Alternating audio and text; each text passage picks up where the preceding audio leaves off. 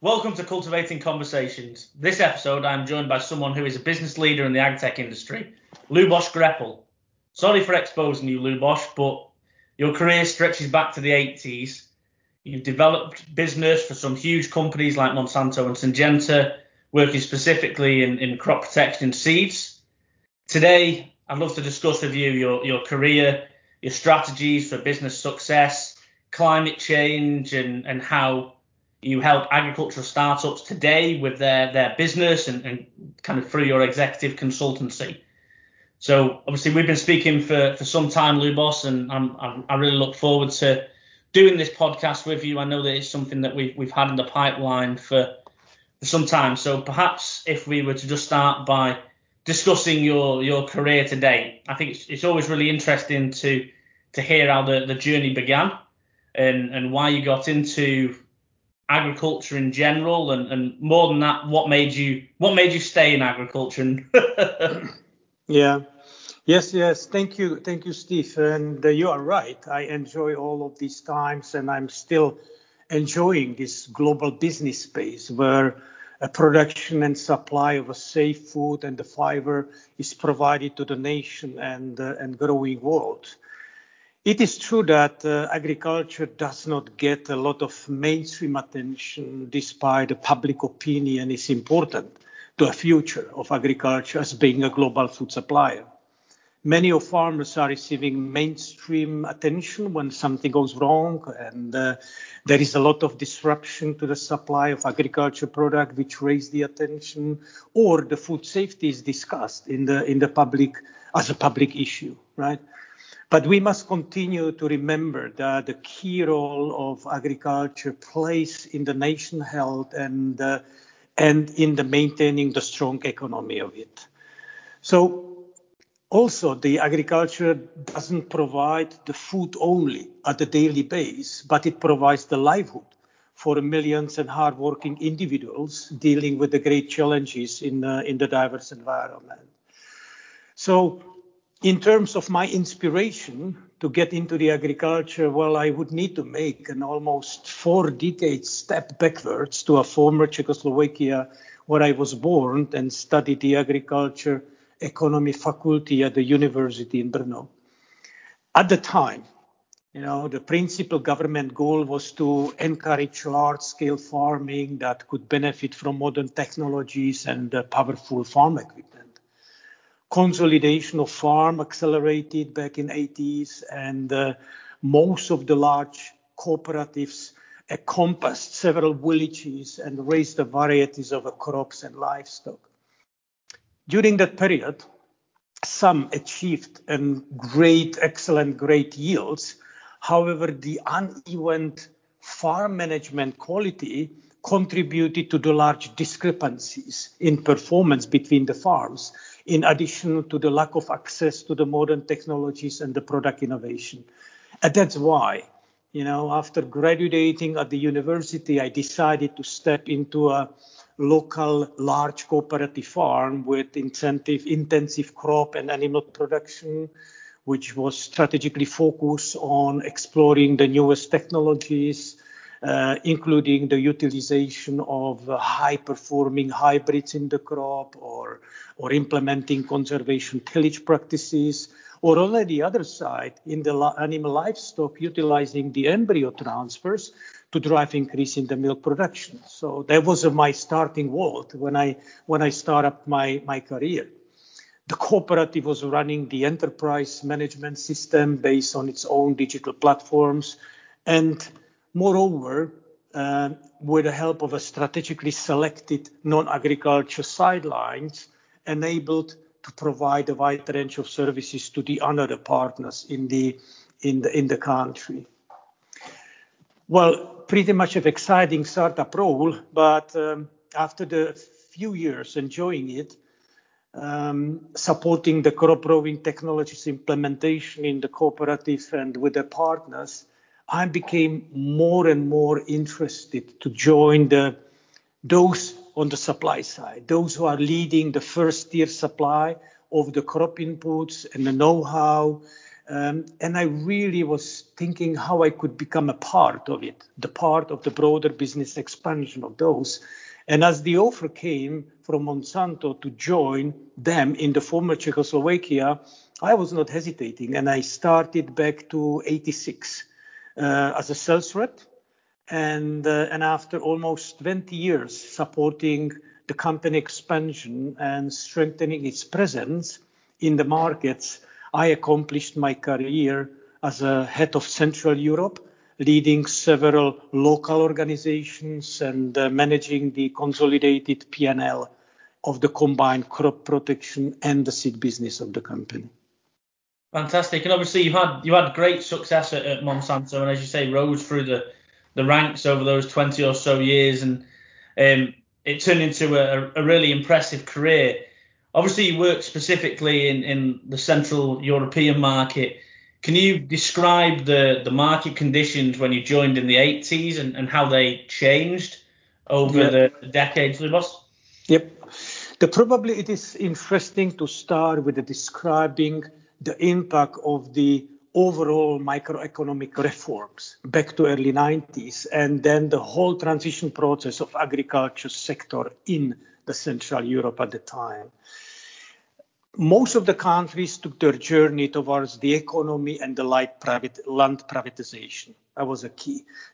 With all them trying to achieve the right pace in the intensification and to be self-supplying the agriculture, food and the production.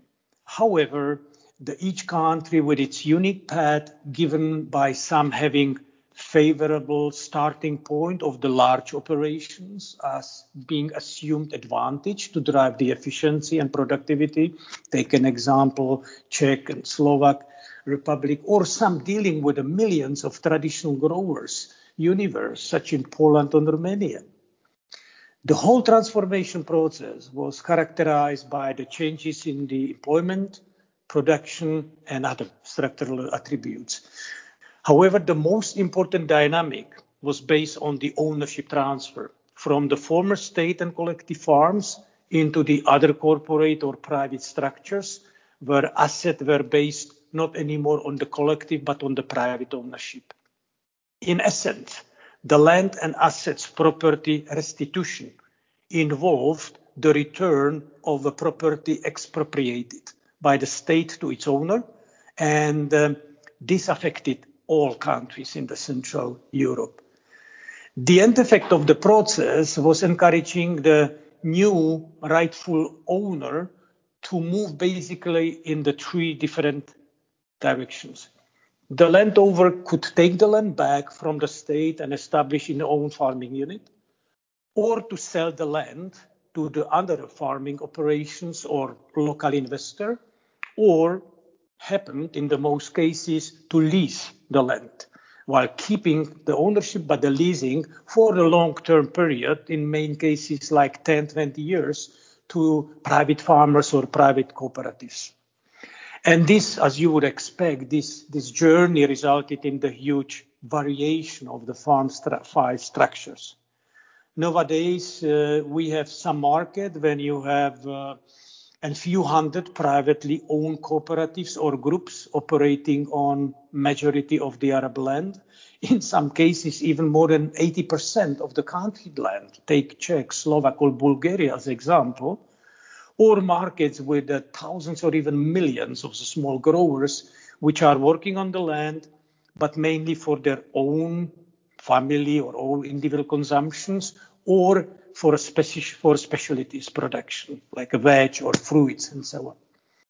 Certainly, the privatization of upstream and downstream industries participated on the entire system, shaping up quite dramatically. The outcome of the agriculture transition, its adoption, required the mindset shift.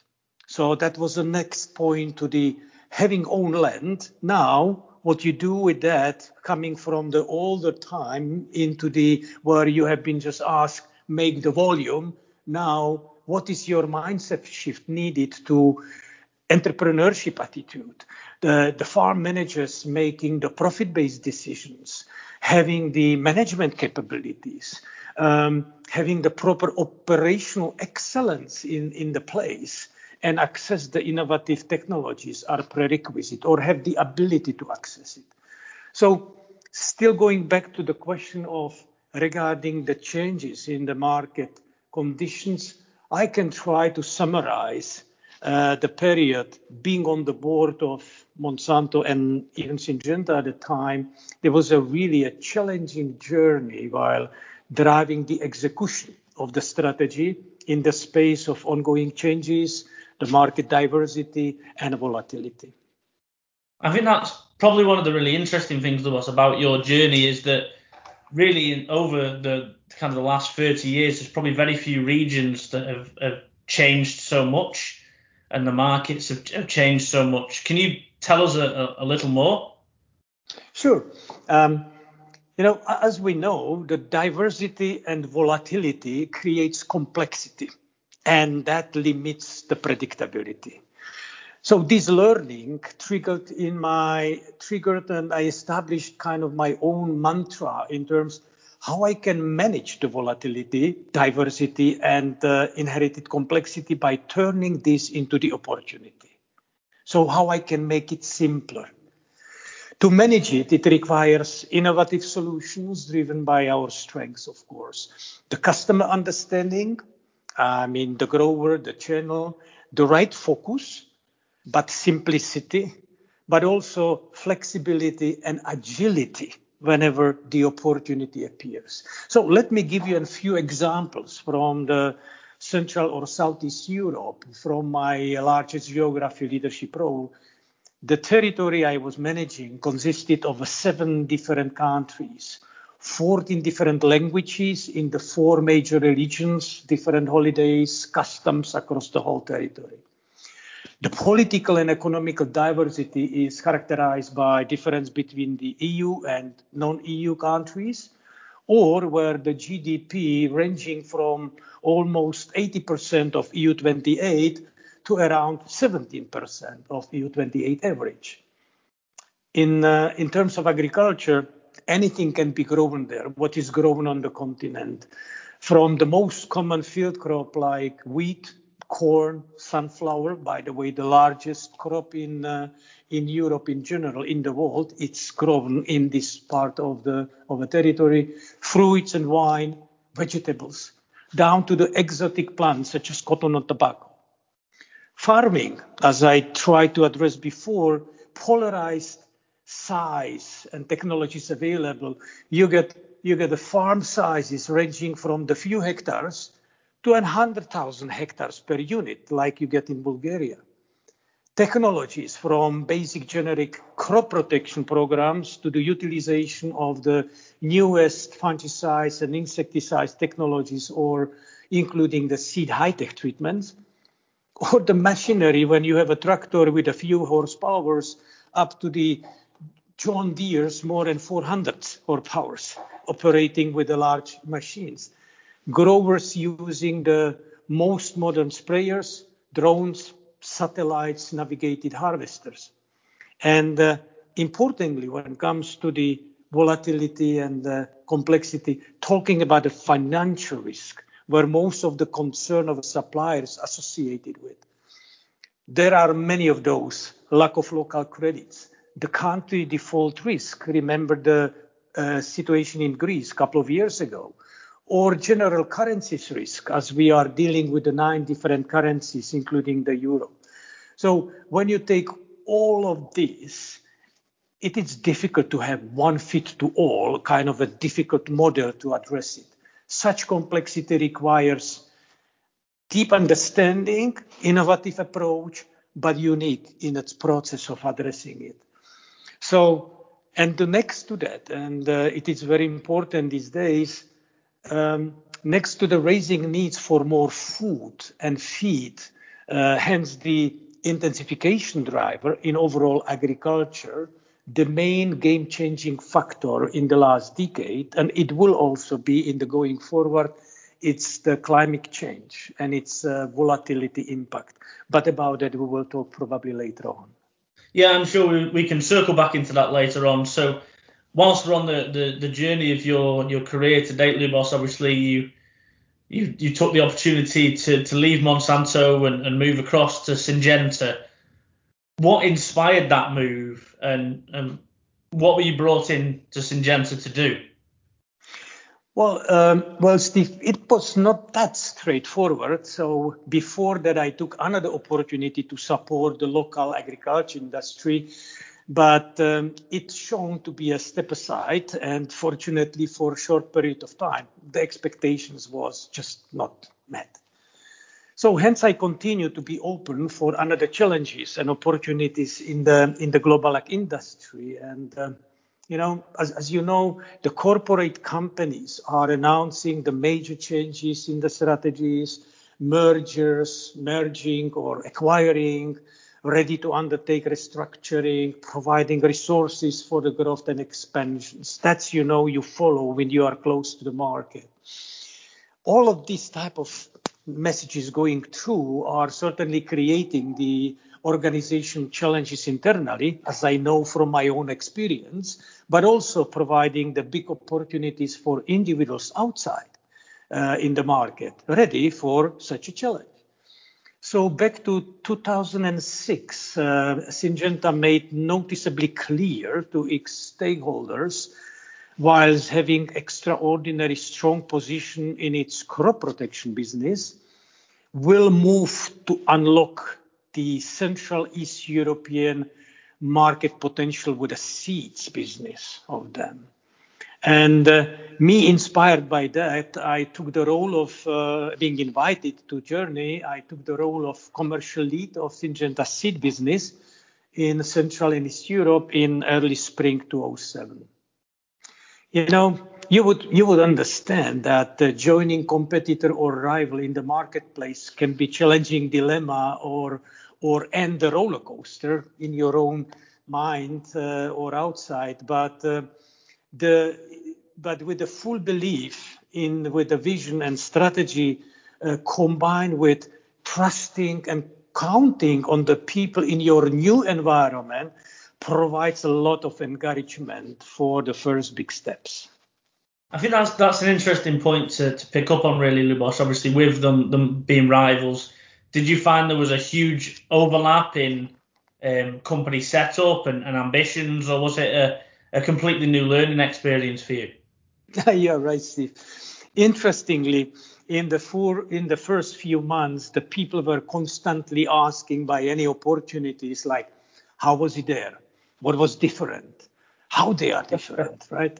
And I think it was expected. I should expect that due to the fact of the rivalry syndrome and genuine interest to find out where the competitor or rival is better or lacking behind. Certainly, I could elaborate on my observations about American or European ways of doing business, the marketing or the company's cultures. I think I will pick up noticeable there was quite striking difference between the European appreciation of discussions under the umbrella of various steering committees, the but necessary evaluation of different options, potential risks, perceived challenges, in opposite to taking direction with the perception of possible, making decision and moving towards quick and action and ensure correction after. I think you would recognize what I'm here addressing here. Yeah, but each company is different and unique in its ambition, strategy, portfolio, and the people processes. And I try to adopt and support as much I could, or challenge where I saw too much of unwanted complexity or inefficiency or process heaviness. So, yes, the ambition to become market leader is always there. The key is how realistic the ambition is. And most importantly, do you have a necessary ability to rightly execute and drive the profitable implementation of the strategy? And that's what we try to do. You will probably not join the company to settle your comfortable in your comfortable zone and build on overlaps or similarities, practically going into the same water. You want to build the new values based on something which is great, unique, by utilizing your own knowledge and competence and bringing that strength to the next level and helping the companies to grow. Fantastic. And I think as a kind of a grand summary of your career then, what did you see at Monsanto and Syngenta that enabled them to keep up with the pace and volatility of the Central and Eastern European market? Yeah, volatility and change, certainly, because that was the ongoing things happen. So you can be sure that every day something new is happening. In general, the answer would be close to the market, to the customer, having outperforming products and entrepreneurship mindset throughout the whole organization, and the right leadership behind. I get a very specific view on when the wind of change is coming. Some people are building the shields. Some people are building windmills. And it was actually driving me through all of those. So whenever the change appears, I was just thinking, what is the opportunity here? So, however, this can be effectively done only through strong focus during ambiguities, during the uncertainties, ability to operate through the grower ecosystem, understanding its challenges, and at the same time to see and smell what are the opportunities. But understanding usually is not enough. The key is what you wish to have. It's the way, the ability you can architecture and design your business model, and the organization has the freedom to do that and to be empowered to drive the implementation. And I think that was something which both companies got very much in the common. At the market emerging states were, all of the people were looking at the huge opportunity coming with the development there. I am reminding myself there was a lack of a financial means for the necessary investment to be carried for the adjustment of the large capacity technologies to farm holdings. On the other side, there was strong appetite for innovations in the sector, for modern mechanization, for modern technology, high productive hybrids, to produce the crops for the export. And it arrived actually as an invitation to the key industry players to develop new operating models, introduce innovations, but not in the portfolio, but also in the financing the businesses, invest in the local organization to develop necessary competencies to manage ambitions, but also to manage that type of volatilities. So, it was about a major strategic decision of the site of a global agriculture powerhouses to get close, to invest, to finance, and to provide the most adaptable innovations. And for me, as a leader, was manage rightly the growth and the risk balance to the benefit of the companies. Fantastic. And I'm definitely going to pinch the shield versus windmill analogy off you. So don't be surprised if you hear me using that in the future, Luboš. So after 30 years in agriculture, then you must have witnessed the impact of climate change firsthand. What would you say has been the biggest impact you've seen, and how has that affected your work? Yes, Steve. There is a great challenge of volatilities, and recent studies are showing or suggesting that the many countries in the Central and East Europe are the most affected by the global warming. Let's take a few examples from the region. 2011, 2012, big droughts. 2013, damaging freezing waves in the spring. 2014, massive floods. And if you take the latest example of 2018, the crop vegetation was impacted by the extreme droughts in the Central Europe, mainly in Germany and Czech Republic, the average temperature increased significantly, and the yields were devastated, literally devastated by up to 80% in its reductions.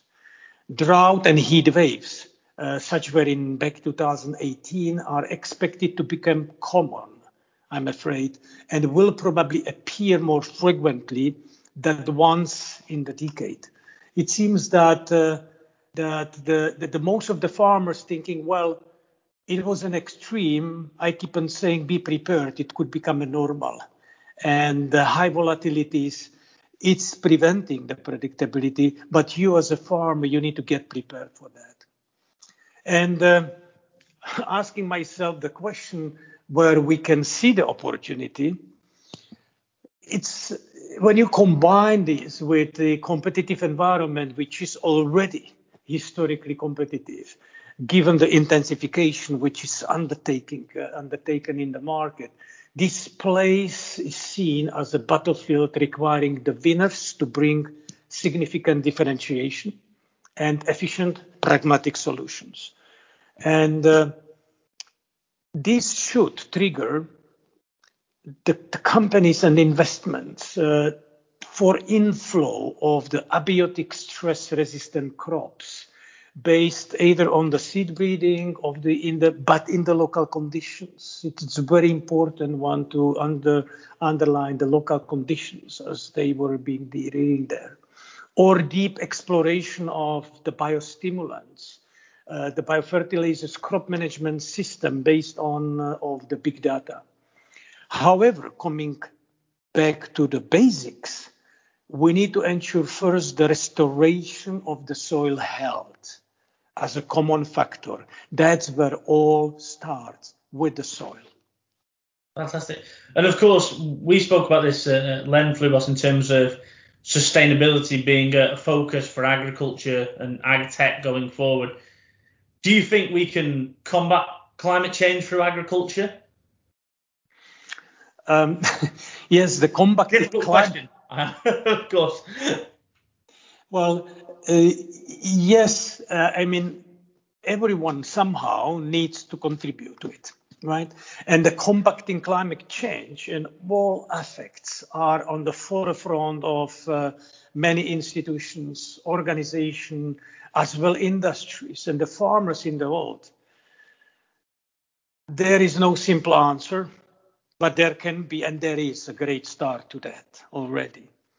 In some countries, take an example, organic agriculture systems achieve equal or even higher yields as compared to the current conventional practices, which translates into the potential important option for the food security and sustainable livelihoods in times of a climate change.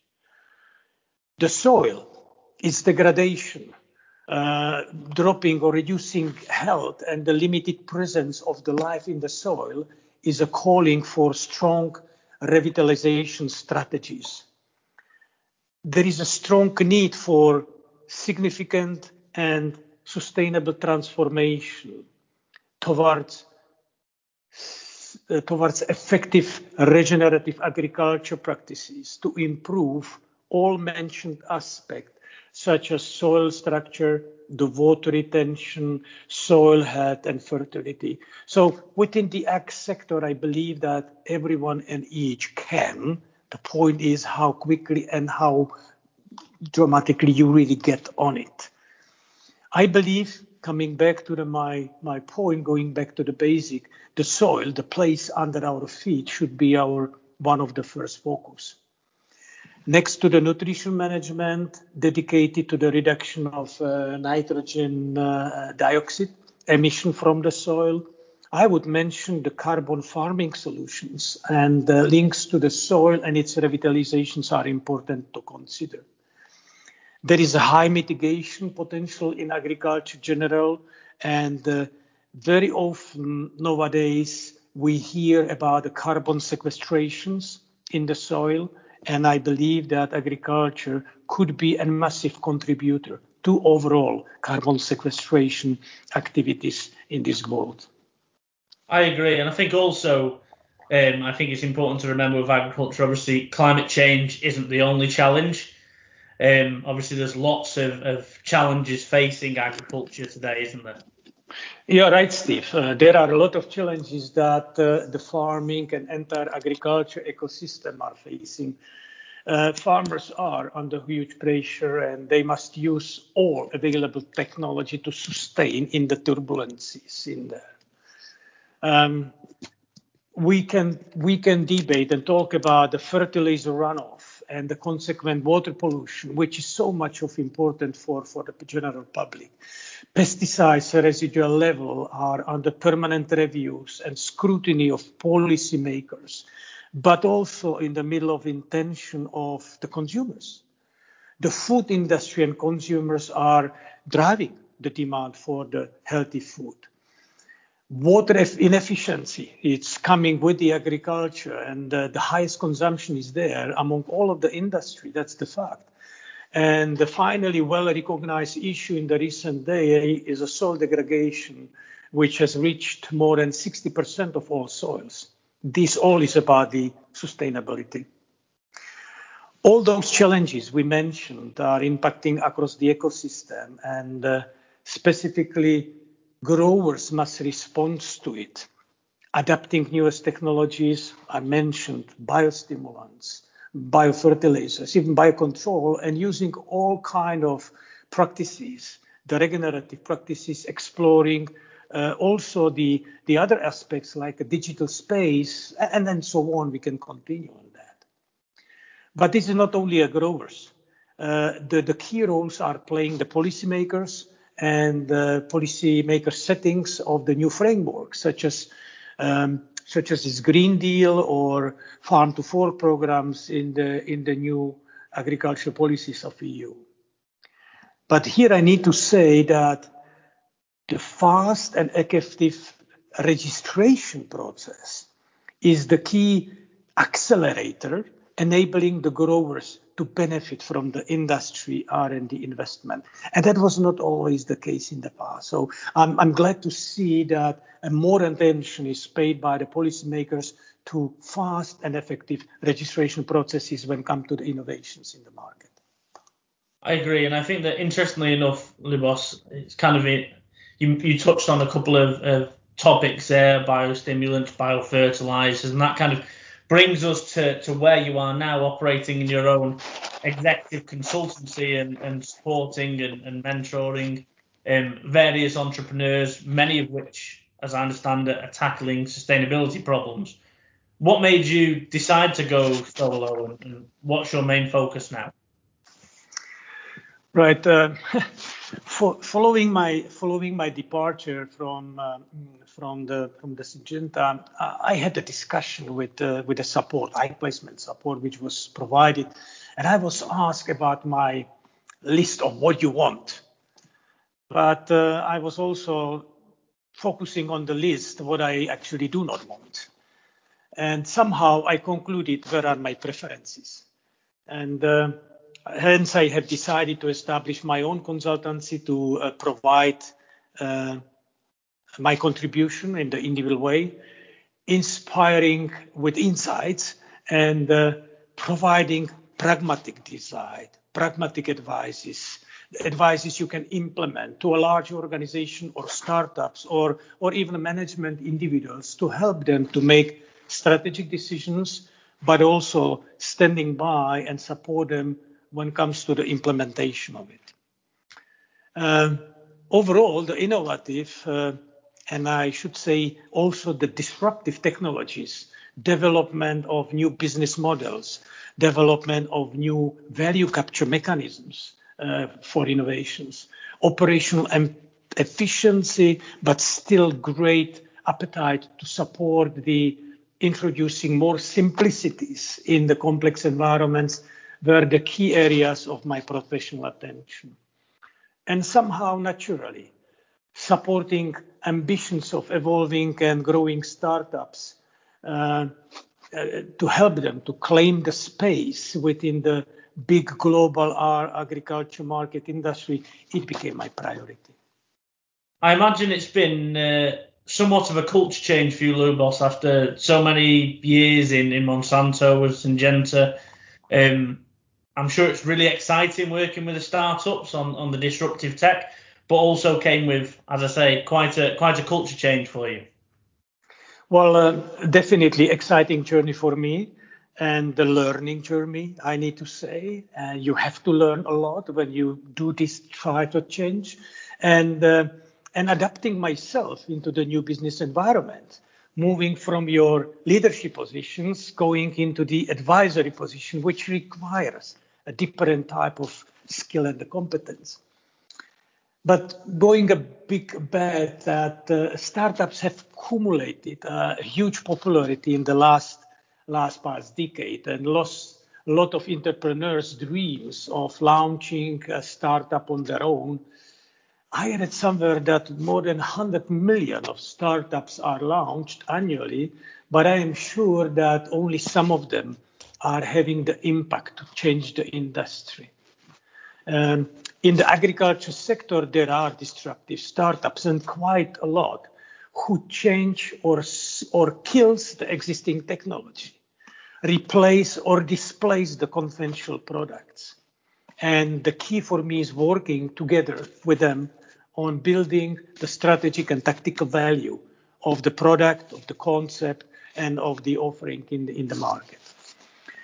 What I'm trying to do is to bring the history and experience to the table in a complementary way, also understanding the frictions to reduce, coming with probably impatiences, coming with a lot of energies being put in there, where you need to say, hey, wait a moment, let's really work on the impact and how we're going to introduce this piece. The important is certainly, and that was my natural skill, is be transparent and tell them about the real concern you have about their business, and that's very important. But also asking them what they will do if the dream will become reality, and give them the understanding what may happen after. Fantastic. And of course, I know you normally charge for this, Luboš, but what would be the most important piece of advice you would give to an ag tech startup? Well, you should have the advisor with hands-on experience, but also who is very skilled at the art of advising. So it's not only knowing what, but also understanding how to communicate, how to say. That's very important. Looking for an advice is just you look at for the co-founder or investor, the technologies, the innovation backed by the intellectual property, its protection, the right business model fueled by investment is providing the great opportunity in the space. And that would be the another piece of advice of looking at the intellectual property piece. Okay. Look at the most startup models are sold. While most entrepreneurs hope to take their companies public, like Apple or Google or Facebook, the reality is that most successful founders will eventually sell their startup to a strategic buyer.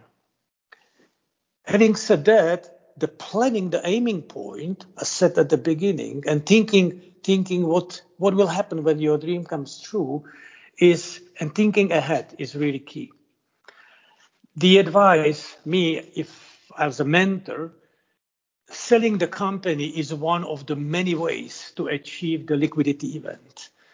Alternatives to M&A, merger and acquisition, include venture capital for further development, continuing to build for a larger buyout. Utilizing your financial resources for the fast and the rapid development of a critical, convincing, and credible data, it's so important to support the claim of technology or product performance and its scalability. Data, and data. Those to be developed, however, in the coalition with the institutions and agencies which got the competence, the skills, and they are certified for that. Also, it is to import, as mentioned, the IP and finally to get the commercial success to be noticed in this space. Following this, you would be probably facing the decision to either remain on the early sell trajectory or to build your own business further, or even when the time will come and the company is attractive enough to sell a larger industry to sell to larger industry player at the right time, utilizing the M&A capabilities offered in the market. Finally, there are a lot of ways to approach a strategic buyer. There are some simple and straightforward strategies. One of those, and I think that engaging advisor in the dialogue process with the identifying buyer, you will be able to understand the buyer interests, its needs, requirements to proceed, together with your own inspiration. Fantastic. And I guess that brings us to conclusion, Luboš. So thank you very much for your time. I certainly learned a lot, and I'm sure our listeners will have taken tremendous value from your experience. I wish you the best with your consultancy. It's a real shame when people come up with innovations, but they just can't get the business side off the ground. So I think you're doing great work.